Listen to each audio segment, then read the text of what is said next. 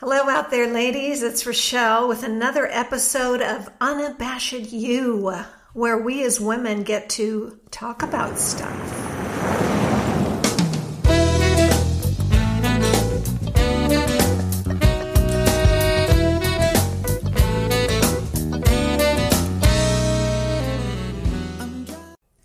Unabashed You is women talking about stuff. It's a place where we can be uniquely ourselves without apology. We want to be wise, to know our worth, and to enjoy whimsy. Boy, does Karen have some colorful stories. During the get to know you part of our conversation, she shared funny, one of a kind times. I know her, and I had no idea some of the things she has experienced. It was joyous learning these new things. And you'll notice, despite some of our serious conversations, Karen is filled with joy and laughter. She has endured well. Oh, and you'll hear a whirring sound that I was unable to edit out. It sounds like someone is occasionally going through the room with a vacuum. Remember, I'm still working on my sound engineering license.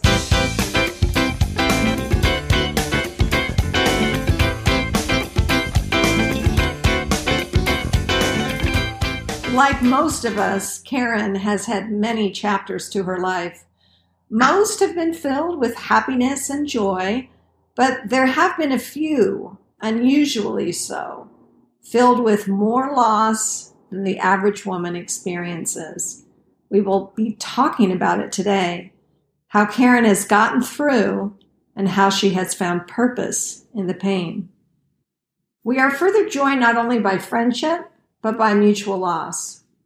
We both have boys in heaven who died from the very same heart defect several years apart. She and her husband were there for my family in ways impossible to measure. And so we are bonded for life and beyond. Welcome to the show, Karen. Thank you. it's wonderful to be here. I really, really am looking forward to it. And thank you. Oh, you're so welcome we're going to get to know you a little bit. I mean, I know you, but our listeners don't know you. Three words you would use to describe yourself. Ah, I've kind of thought about this because I've heard your other little podcasts, but and that's kind of hard. Just three words. Yes. It's kind of yes. difficult. But I would say faithful, um, thoughtful, mm-hmm. and compassionate. Yes. And I I had a funny feeling faithful would be first. So, uh, you know, and and yes, it is hard to, to come up with yourself in three words, but I mean, it, it, it's meant to just be a little bit of an icebreaker and a way to get to know you a little bit and, and how you see yourself and and then how others that know you see you as well. I mean, it's, uh, you know, uh, faithful, yes, compassionate, yes, thoughtful, yes. I mean, yes, yes, fully, fully agreed. And of course, like with anybody, there would be so many more, but those are the ones that we're going with for the three that you chose. Beautiful. And there's something telling in the selection. I, li- I like this exercise. Alrighty, a favorite TV couple of all time. Ooh, Oh, oh goodness. I hadn't really thought about this one. That's fine because you know what? I don't ask the same questions every time. There are a couple that kind of get reused often, but it's just kind of fun. Like you could think back to, you know, your kid years. Was there a a, a, club, a couple that you really liked and looked up to, or maybe a more recent times a show that you like? Oh yeah, I just I like I like them. Ah. See, I'm not a big, huge TV person, so okay. Then let's uh, go fictional. Fictional, then then that could be movies, theater, TV, books. Then then we've really opened it up. Yeah, yeah. Um, I'm just trying to think of some of my favorites. Uh, let's see. Like, do you go for more of a tragic story, like The Way We Were, Barbra Streisand and Robert Redford? Well, or... that was the first one that popped in my head. oh my gosh. because I love Robert Redford and I love Barbra Streisand. yes, and it did not end well. It, didn't end well. That's why I was thinking, oh, that's probably not great to pick. No, but, that, but there was a love there, and yes. you know, in that last scene when she grabs, you know, his face oh, and calls yes. him Hubbell, and oh, I've got goosebumps uh, just talking uh, about it oh my gosh. No, that's a classic. That's a classic. Now, I kind of fed that one to you. Do you want to stick with that one or do you want to move, do you want to come up with a different one? Well, I, I, I love, love, love that one, but I was also thinking of the sound of music because that is like one of my all-time favorite movies yes. and that is such an amazing love story too yes so. and the way that she was, you know, talk about being unabashed. She was just herself and yeah. she was not going to apologize for being herself. You know, she was not brazen, but just full of life and vitality and, you know, thought his whistleblowing ways were a little eccentric, a little too much. And, and somehow she was able to soften him and bring forth a better or best version of himself and I think really good love stories do that. And hopefully in real life, uh, our marriages do that at what do that as well. You know, help us to be uh, the best version of ourselves by by their encouragement, by their acceptance, and all of that. So yes, that that's a good one because he does start out very rough and tough and rigid, and through time and her you know, sort of gentle persistence, she's able to, without really, with, with zero manipulation, just being who she is, she's able to soften him and kind of turn him through that love. That's a good one, Karen. Look at you. You got two right out of the park. One that doesn't end well and one that does end well. So there you go. Very good. Okay, this might be a little tricky. I don't know. Celebrity crush. Now, this could be from when you were a kid, or it could be current, or anywhere along the way. Oh, well, it's got to be Robert Redford. Okay. okay. Probably not now. He's looking a little older well, That happens. But... It happens. We do age. I, look older too. So. I think he's he's standing the test of time. I, I, I think that's a great one. Do you, do you, did you want to again? Did you want to stick with Robert or I'm Bob, sticking with Robert as they go with, as apparently he's known by Bob to his friends. Yes. Okay, I love that. All right, here's another tricky one. Okay, a movie that helped form you in some way, either for like the good or maybe the not so good a movie that just had some kind of an impact maybe like you talked about sound of music from when you mm-hmm. when you when we were kids i mean that had a kind of impact is there another movie that comes to mind that you think oh my gosh yeah that that actually did have some impact on me hmm. Um let's see. I mean there's so there's many now, but then I'm going back to childhood as far as growth and being a kid. And this may sound weird, but I think The Wizard of Oz. That's great. That's wonderful. Our last episode was completely about The Wizard of Oz. So this is perfect. The Wizard of Oz. Okay, so for those listeners who are on the younger side, you don't really quite understand that it was an event when The Wizard of Oz was being aired. And I don't remember what time of year mm-hmm. it was aired, but it was aired once a year. Yeah. One time, once a year. And it was a very big deal. A very big deal. Yeah. Yeah. To, you know, like everything stops because it's on tonight. And if you miss it, you got to wait a whole year yeah. What yeah. What do you think about that movie? Spoke to you.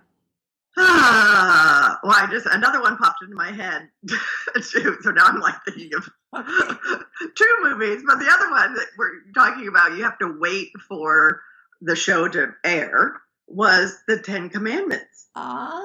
and that was always at Easter. But still, that was a you know epic yes, movie. It was yes. so long Another one you had that to wait um, for. you had to wait, and that was usually you know around Easter time that that would Right. be. But um, but I think the for the Wizard of Oz, I just I love I love musicals anyway, and just the music was fun, and it was you know just the kind of the good versus evil and how to be and how not to be, and Mhm. I don't know. It's Well, and, and good being victorious, even though you know they feared for their lives and they had to escape and all these things. That's, and and and having this bond of friendship too that you you know rely on on everyone else to you know kind of you all were in this together trying to get through this and um yeah that's a good one. That and that's a classic. I have the record from when I was a kid. oh Actually, of both those, Wizard of Oz and The Sound of Music. Wow Still have them. Can't get rid of them. Never play them, but I mean, they're there. I know they're there. That's the important thing. They're there. We're going to move into two truths and a lie. So you're going to say three things about yourself. One of them is not going to be true, and I have to guess the one that's not true. And it doesn't have to be complicated, it can be very simple. okay um let's see i worked on a soap opera in new york I had dinner with Tom Hanks and his family in Italy, oh, I'm and jealous of all these. they're also not me. no. And um, Bill Cosby asked me for my phone number in San Francisco. And wait, I've got one more. Can I throw another one in just to mess with you? Sure, why not? um, there was a time that I had a police escort and bodyguard. Phew, wee. Okay, so okay, now I've got four I need to remember. The first one is you were on a soap opera or on the set of a soap opera in New York. I worked for a soap opera. Oh, you worked for a soap opera in New York. The second one was you had dinner with Tom Hanks and his family in Italy. The third one was uh, Bill Cosby asked for your phone number. The fourth one was you needed a police escort at one time in some situation. Oh, gosh. Oh, man. Okay. I, gosh. I've never heard you talk about the Tom Hanks one, but you know what? I know you've been to Italy, so I can kind of see that happening. Okay. So I'm set that one aside. Bill Cosby asked me your phone number. I, I could see that happening. Yeah. And needing a police escort, I could see that happening. So I'm going to go with working on a soap opera in New York as the lie. Nope. Oh my gosh, that's unbelievable. Okay, I, I, we, you got to tell us about these. Okay, when was that? so that was in the early 80s. I spent a summer in New York visiting my sister that lived in Manhattan. And she had a friend that worked for the soap opera Search for Tomorrow, which is no longer on the show on anymore.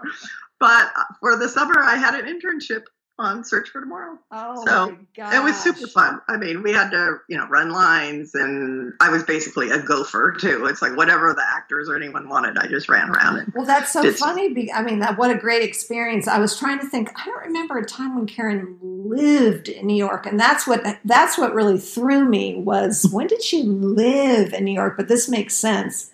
A summer internship. Okay, so the second one, Tom Hanks uh, dinner in Italy. Is that true? Sort of. But not really. so that's my lie.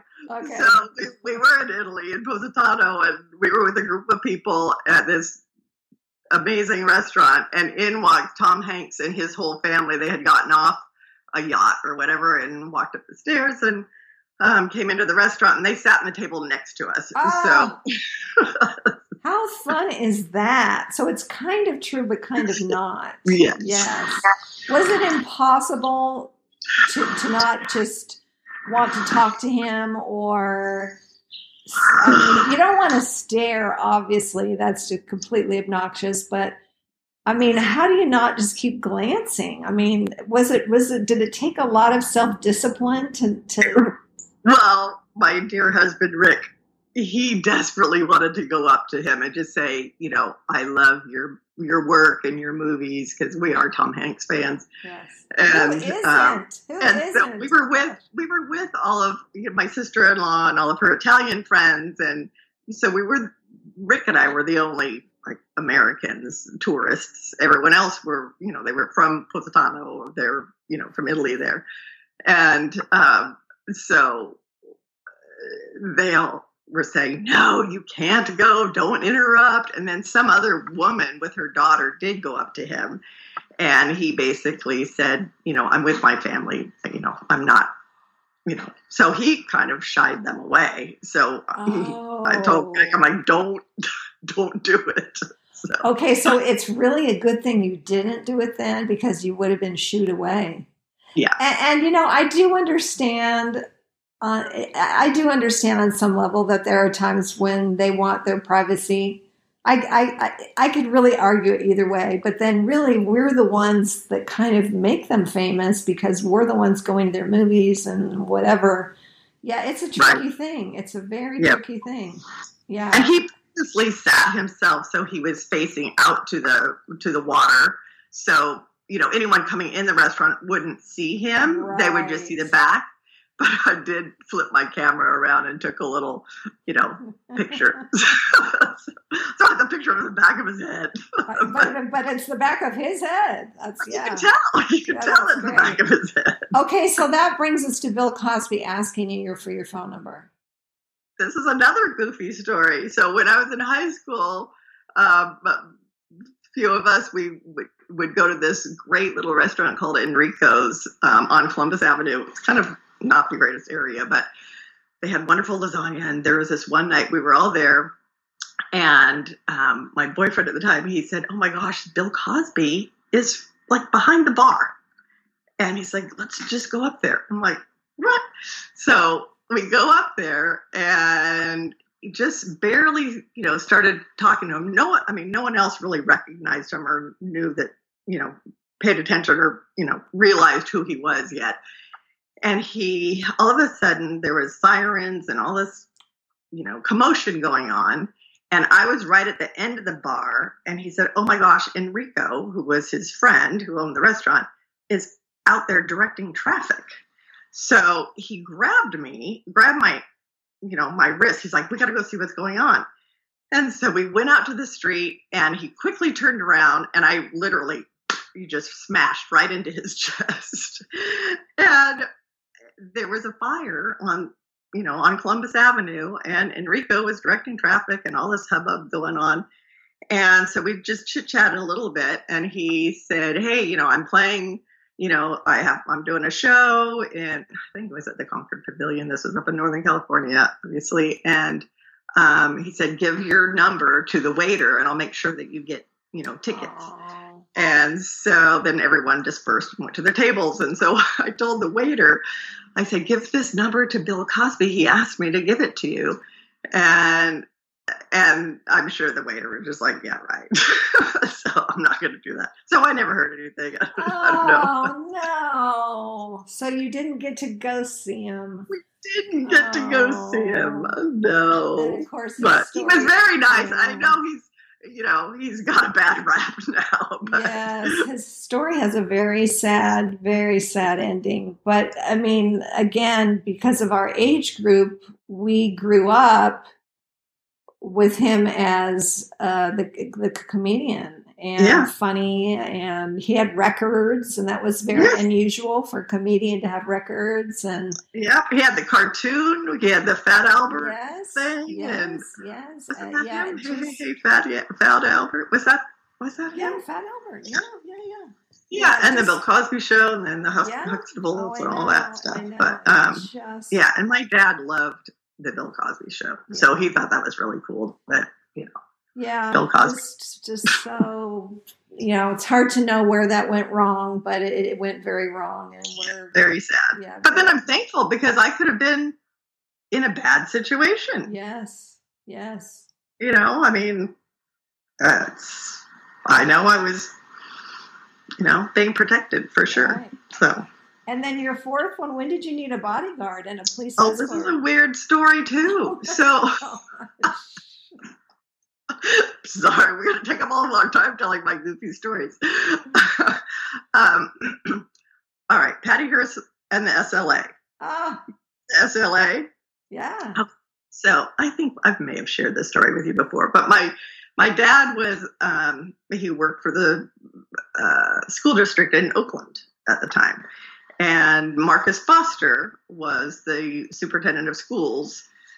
And um, there was a board meeting one night. My dad, who was the you know deputy of research or whatever, he's like the number three guy in the in the district. And then so it was Marcus Foster and um, Bob Blackburn and and I know we're not supposed to be saying names, but I don't think this matters. but, and my dad, they were at a board meeting, and the two went out to the parking lot after the meeting was over. And my dad stayed back to he had to run to the restroom, while while Bob and Marcus went out to the parking lot. A car drove by with just peppered them with bullets and one was a cyanide bullet that hit Marcus, and Bob was shot 13 times and lived. Marcus was killed instantly. Oh. And that was the first showing of the SLA. That was the first thing that oh. they did. I mean, they were did lots of bad stuff, but that was the first really, really newsworthy oh thing that they did. And um, I remember, you know, being at home and my mom got phone call saying dad was going to be late and we didn't really know why. And then he, oh. you know, drove home and he was followed and he still didn't know to this day. I mean, that's another crazy story, but um, he was followed all the way home. And so for those next couple weeks, we didn't know what the capabilities of this crazy SLA group was. And then Patty Hearst was kidnapped, and then all the news went to Patty Hearst, and and the whole Marcus thing kind of dissipated. But um, oh my gosh, we didn't. We had to have a bodyguard and police escort to and from school for like two weeks, wow. and went to their went to the memorial service for Marcus and with my parents because they didn't know, you know, they didn't want anyone to know that we were the kids, and and because my dad had to step into Marcus's role, so then he was the, you know, superintendent, acting superintendent for for quite a while. Oh so, gosh! Yeah. Wow, that is really something. I'm, yeah. I'm wow. Those stories are just so varied and all over the place. It's just amazing. And I didn't know any of those things about you, and I don't even know how that's possible, but somehow it is. Oh my goodness. All right, as women, I know we struggle with worth starting from a very young age. How do you counteract some of that? Some of those messages we get?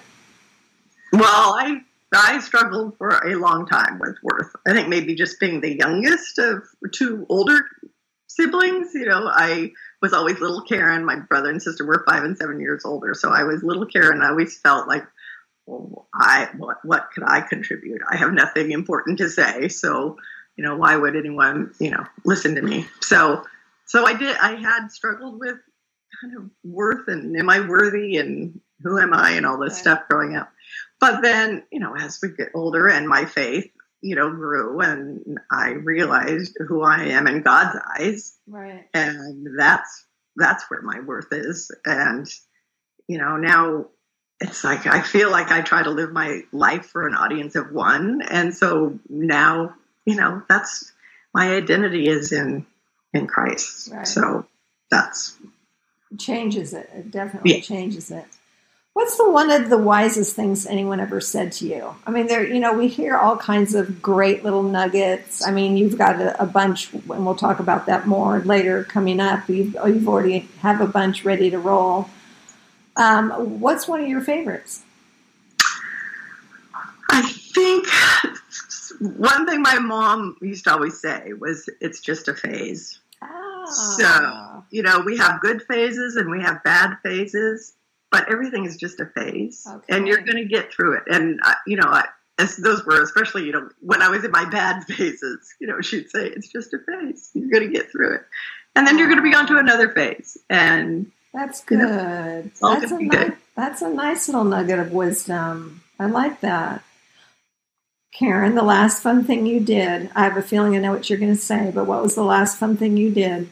Oh, well, um, I don't know if you would know that this would be the last fun. The last fun thing I did was um, my daughter was in town last weekend, and she's newly engaged, as you know.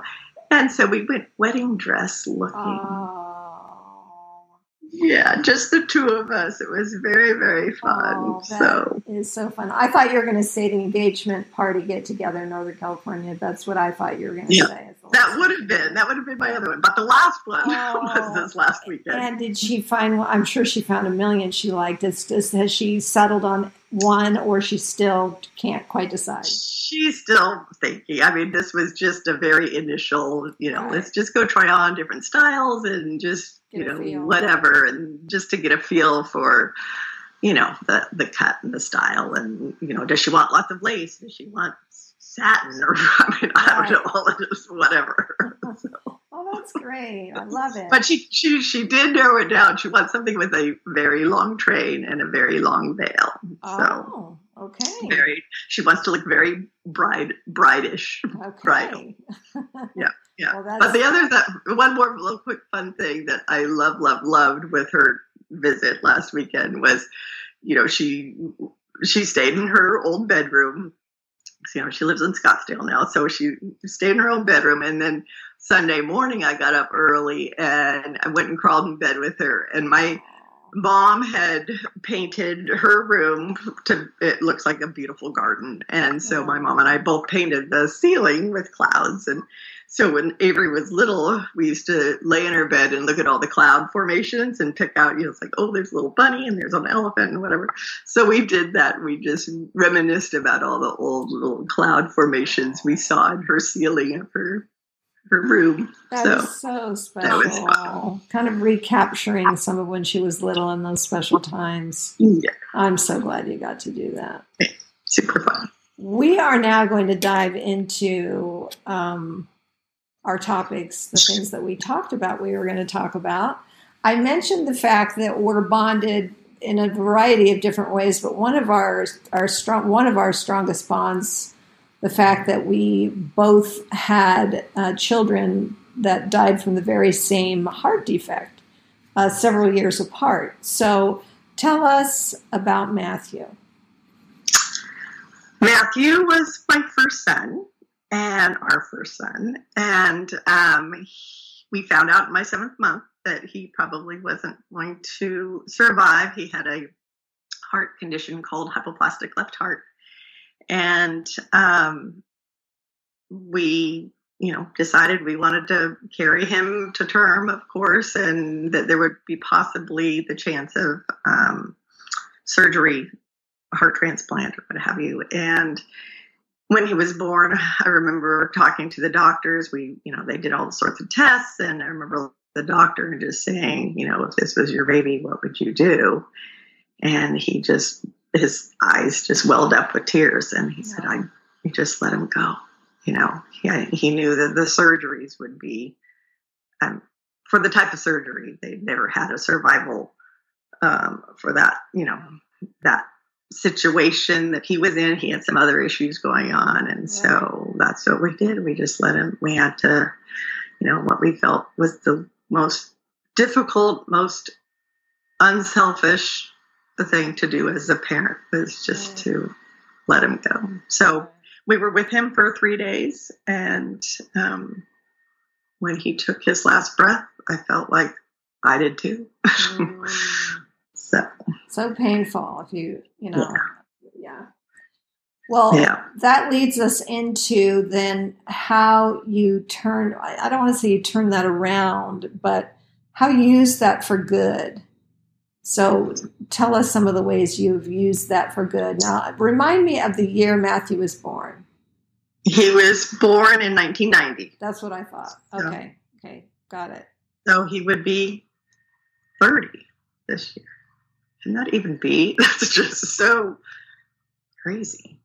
Yeah. Um, but we knew that we wanted his life, although it was short, we wanted it to to have some purpose, and um, and we didn't know what that was at the time. We thought, you know, maybe, uh, you know, maybe we do donations to the hospital because where we were when we when he was, you know, for those three days, it was very public, and we thought, you know, if anyone else going through something like we were going through could have more of a private area because we were in the ICU or the NICU with, you know, all these other babies, and it was up in the Bay Area in Oakland, so there was lots of crack babies and other, you know, horrible situations, but but those babies were probably going to make it. And that was hard knowing that mine wasn't and i did all the things right to take care of myself and right. be healthy and so anyway we were you know that was one thought that we might do something to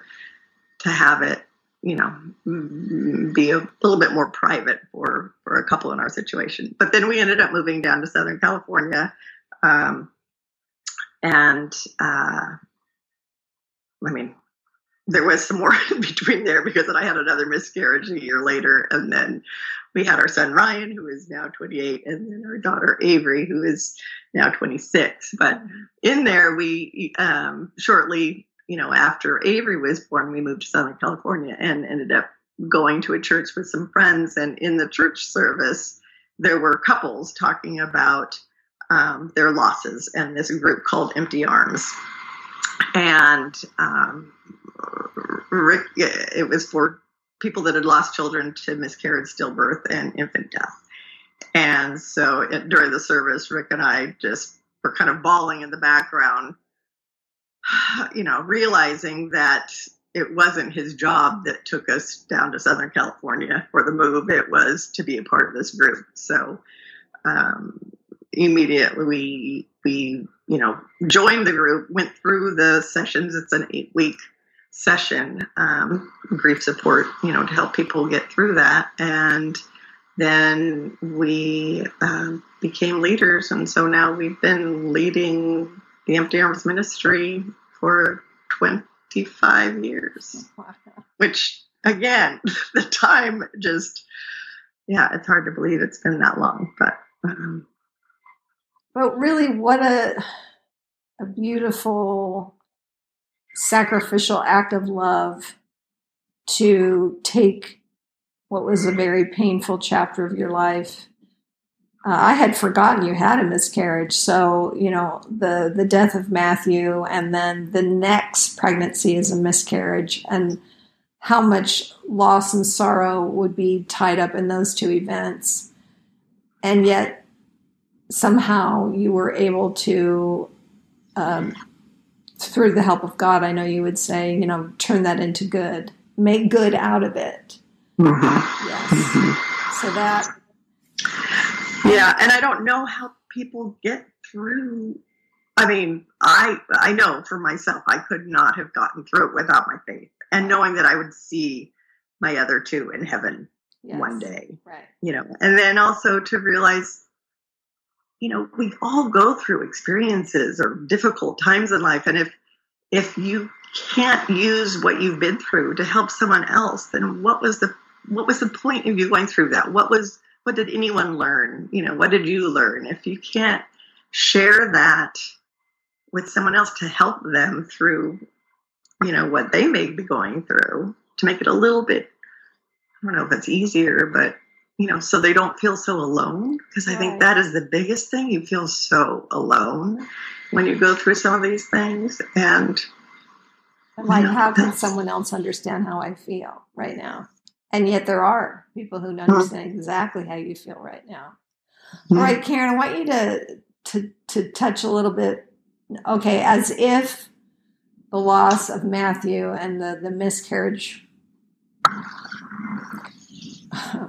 wasn't painful enough.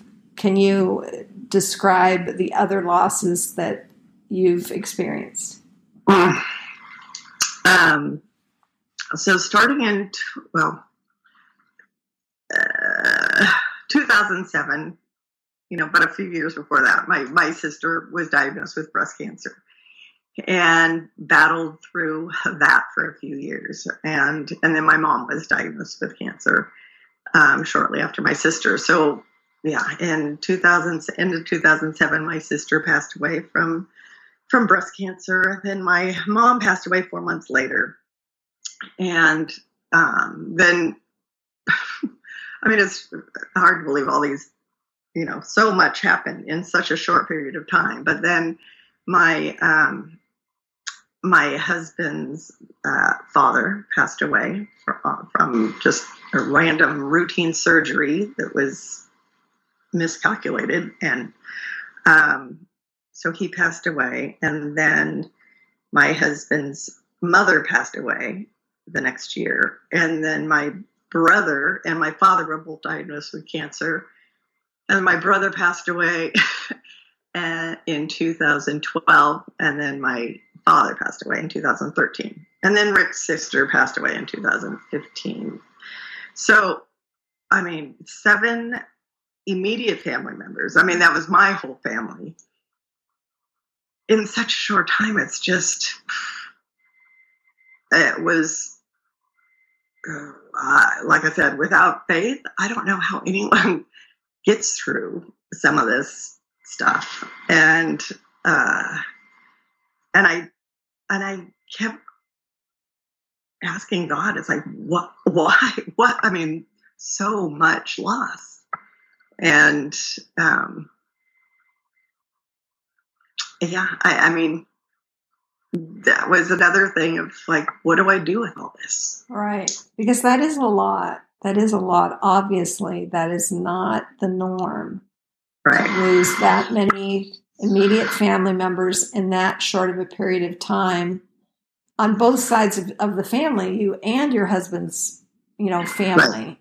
I mean, that is I don't know. I would say unprecedented unless you were in some kind of a war time situation. But a lot of cancer. Yeah, right? my whole family, it was all cancer. But had anyone asked me, you know, two years before my sister, you know, was diagnosed, is there any cancer in your family, any history? Oh, no, we don't have cancer in our family. And then my whole family, and they were all different types of cancer. Yes. That's what's so random and weird too. So uh, it's just, uh, cancer is just so ugly. I mean, my brother was this specimen of health, and you know that I couldn't even imagine that he would have been one that would have been hit with cancer and not be able to survive it. You know, it's cancer is just ugly. So, so okay, so you've gone through those experiences over. I, I won't even call it an extended period of time because, in my opinion, it's, it's it was like it was like six years. Yeah, six that, years. I mean, it's like Seven. Yeah, that's just that's a lot of loss in a pretty short period of time. Now what? Now what? What what are you doing with those losses? So many losses. What are you doing with that? Uh, so that was my big question that I was wrestling with God about, trying to figure out, you know, why? What's what am I supposed to do with all of this? And a couple of years ago, and we shared a little bit about this. Um, I've shared with you a little bit, but um, I was driving to my women's Bible study, and and there always was this um, verse Romans eight twenty eight that would just pop up to me at different times. And 828 basically says, In all things, God works good for those who love him and fitting according to his purpose. And so those 828 numbers would just pop up, whether I would be working around in the morning and I just randomly pick up my phone, it's 828 in the morning. Or, you know, on the radio, there's something, oh, it's 828 and we're doing this. And, yeah, I mean, it was just weird and it still it still happens and so i was driving to bible study and on the radio comes this song that I had never heard of before, but it was basically singing that verse, talking about, you know, God works good in all things. And I, I had never heard it before, but I tears just came to my eyes because I'm like, oh, that's okay, God, I get it. You know, 828, I know what, but what's the good? What's the good supposed to be in all of this that I'm dealing with? And immediately there was this picture in my mind of my it was kind of my mm, cell phone that would have the sky and the stars it's probably an old an older version of you know what would pop up on your regular phone without putting a you know someone else's picture in it but it was just their standard thing and 828 so that showed up 828 in my mind along with a tagline below it saying hope in the darkness and it was a mm. book. It was like a picture of a book with that was the cover and Hope in the Darkness. And I'm like, really? You you want me to write a book? so it was so clear and just in my face that yes, God wanted me to write a book.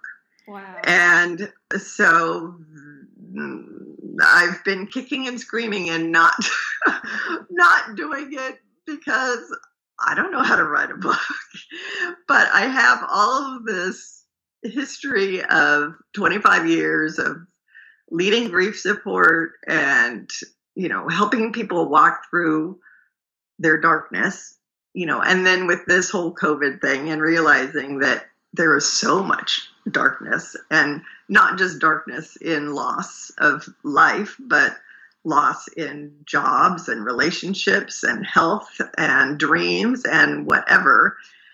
And many of the things that, you know, we have helped, um, you know, support in loss of a child over the years can also be applied to loss of anything. I mean, loss of, yes. you know, loss and grief, uh, you know, are just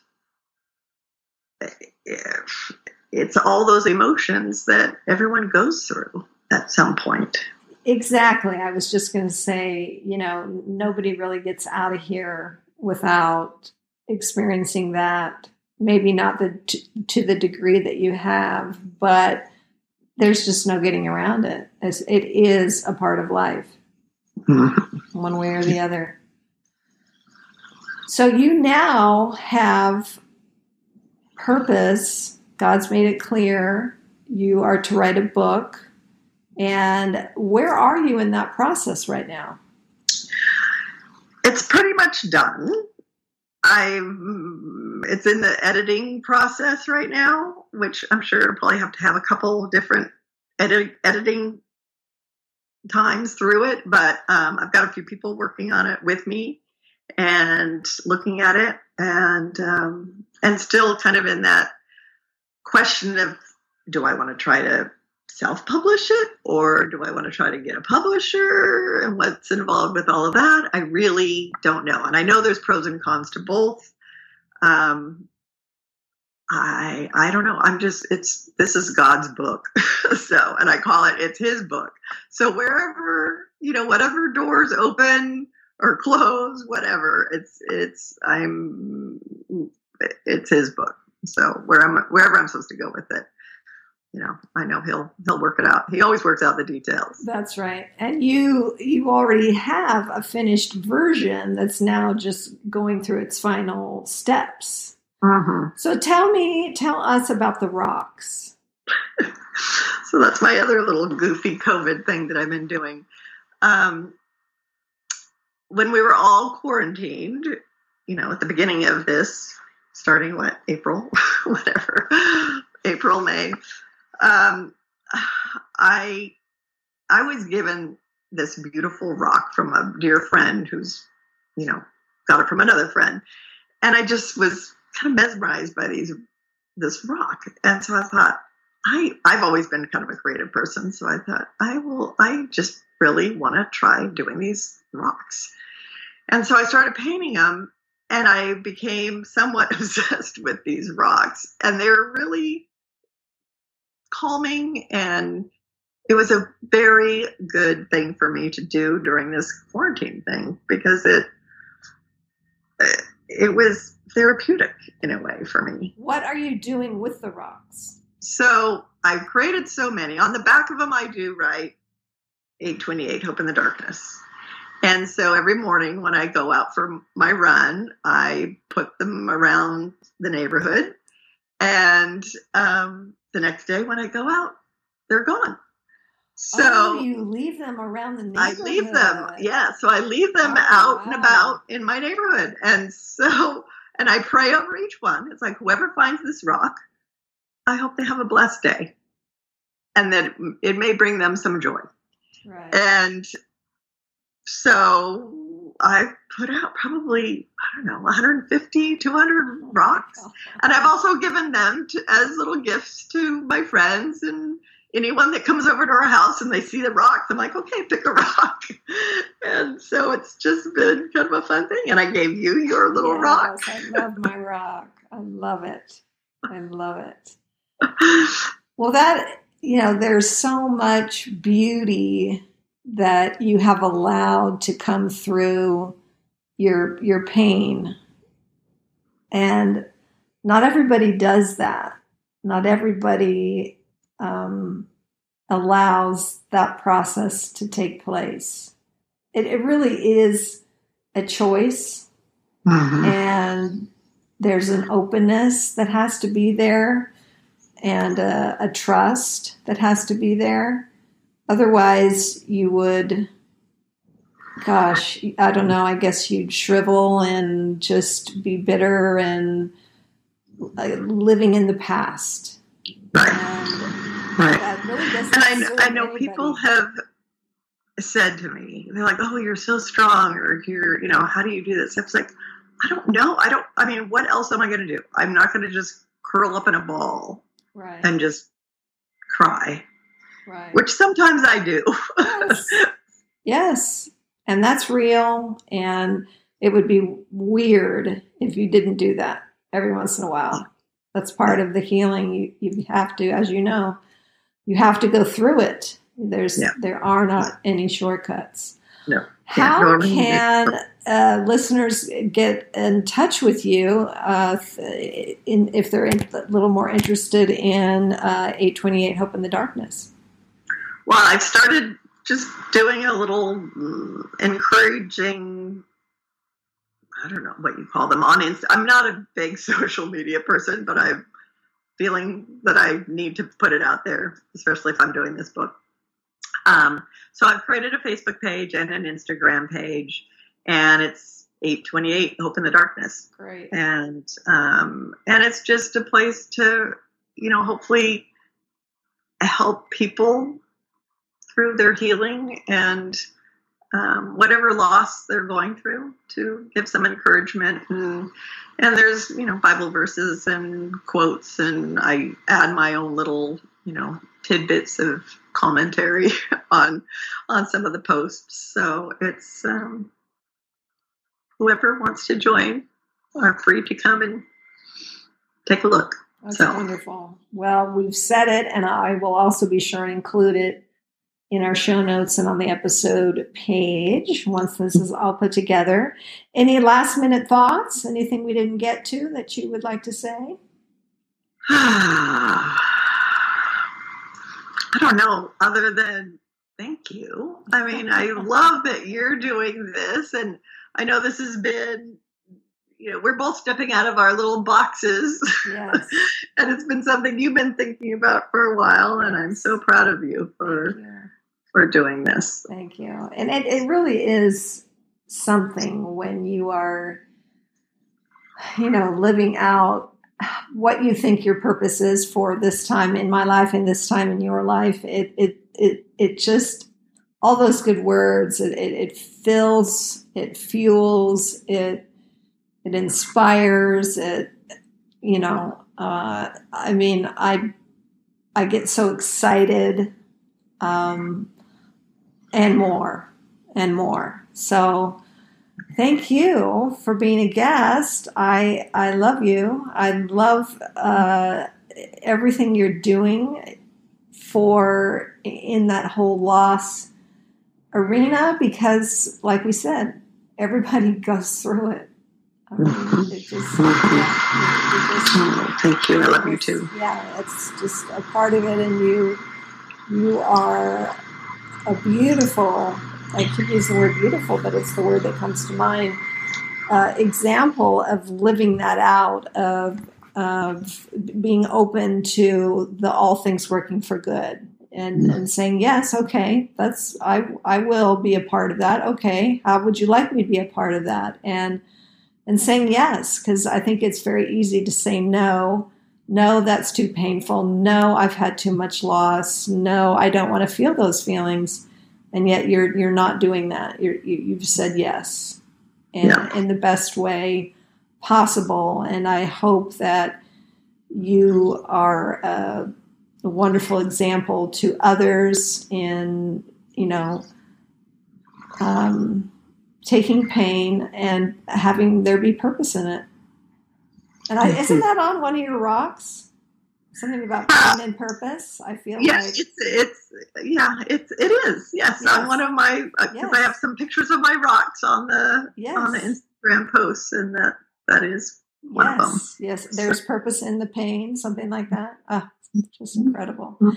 Definitely purpose so in it. I, I get to do now my thing where I get to play and have fun and use the, the pictures you gave me and just put it all together and and then uh, today is Thursday, so it'll be out next Tuesday, and you'll be sure and see it when it's all put together. I want to thank you again for being um, for being all the things that I've learned that I absolutely value in people, and that is authenticity, transparency, vulnerability. Those three things have just come, I have come to value those things so much and find myself extremely impatient and not interested when people are not those things. I'm just like, I'd rather do something else.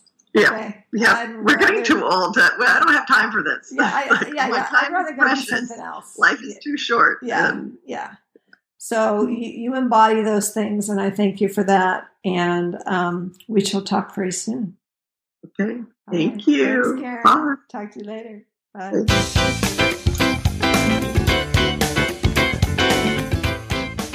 Karen is able to take the things she has been through and find purpose in her pain. This is not an easy thing to do. I hope her ability to do this will be an inspiration to all of us to carry on and to use these experiences for good. It's no small feat, truly. I want to give a shout out to some of our newest listeners in the United Kingdom, Mexico, Argentina, Thailand, Hong Kong, and India. Thank you, ladies, for joining us in our conversation. We love having you. And if you feel like being a guest, let me know and we'll make it happen. Karen's info, if you'd like to find her on Instagram or Facebook, is 828 Hope in the Darkness, which is, of course, going to be the title of her book. I'll be sure and put this in the episode note, notes as well. The Unabashed You website is unabashedyou.com, email unabashedyou at gmail.com, Instagram unabashed you, Facebook Rochelle Renee, the page will be unabashed you, Twitter unabashed you at Rochelle Renee. See, we got a common theme going on there. I love engaging in comments on social media posts if that's something you like to do. Lastly, you can find us on Apple Podcasts. We invite you to rate and review us there to help make us more discoverable. How else do you think the women from these wonderful countries and others have found us? And that's the way they did because of you listeners, you supporters being there for us in rating and reviewing. Thank you. Women, we want to be inspired and have you be inspired to find purpose in our pain. And now our blessing. Just because something didn't work out according to the way you planned it doesn't mean it didn't work out for the best. Blessings are often disguised as pain first. Amen. I can't credit that because I couldn't find who wrote it originally. But I will say lastly go be unabashed. Be you.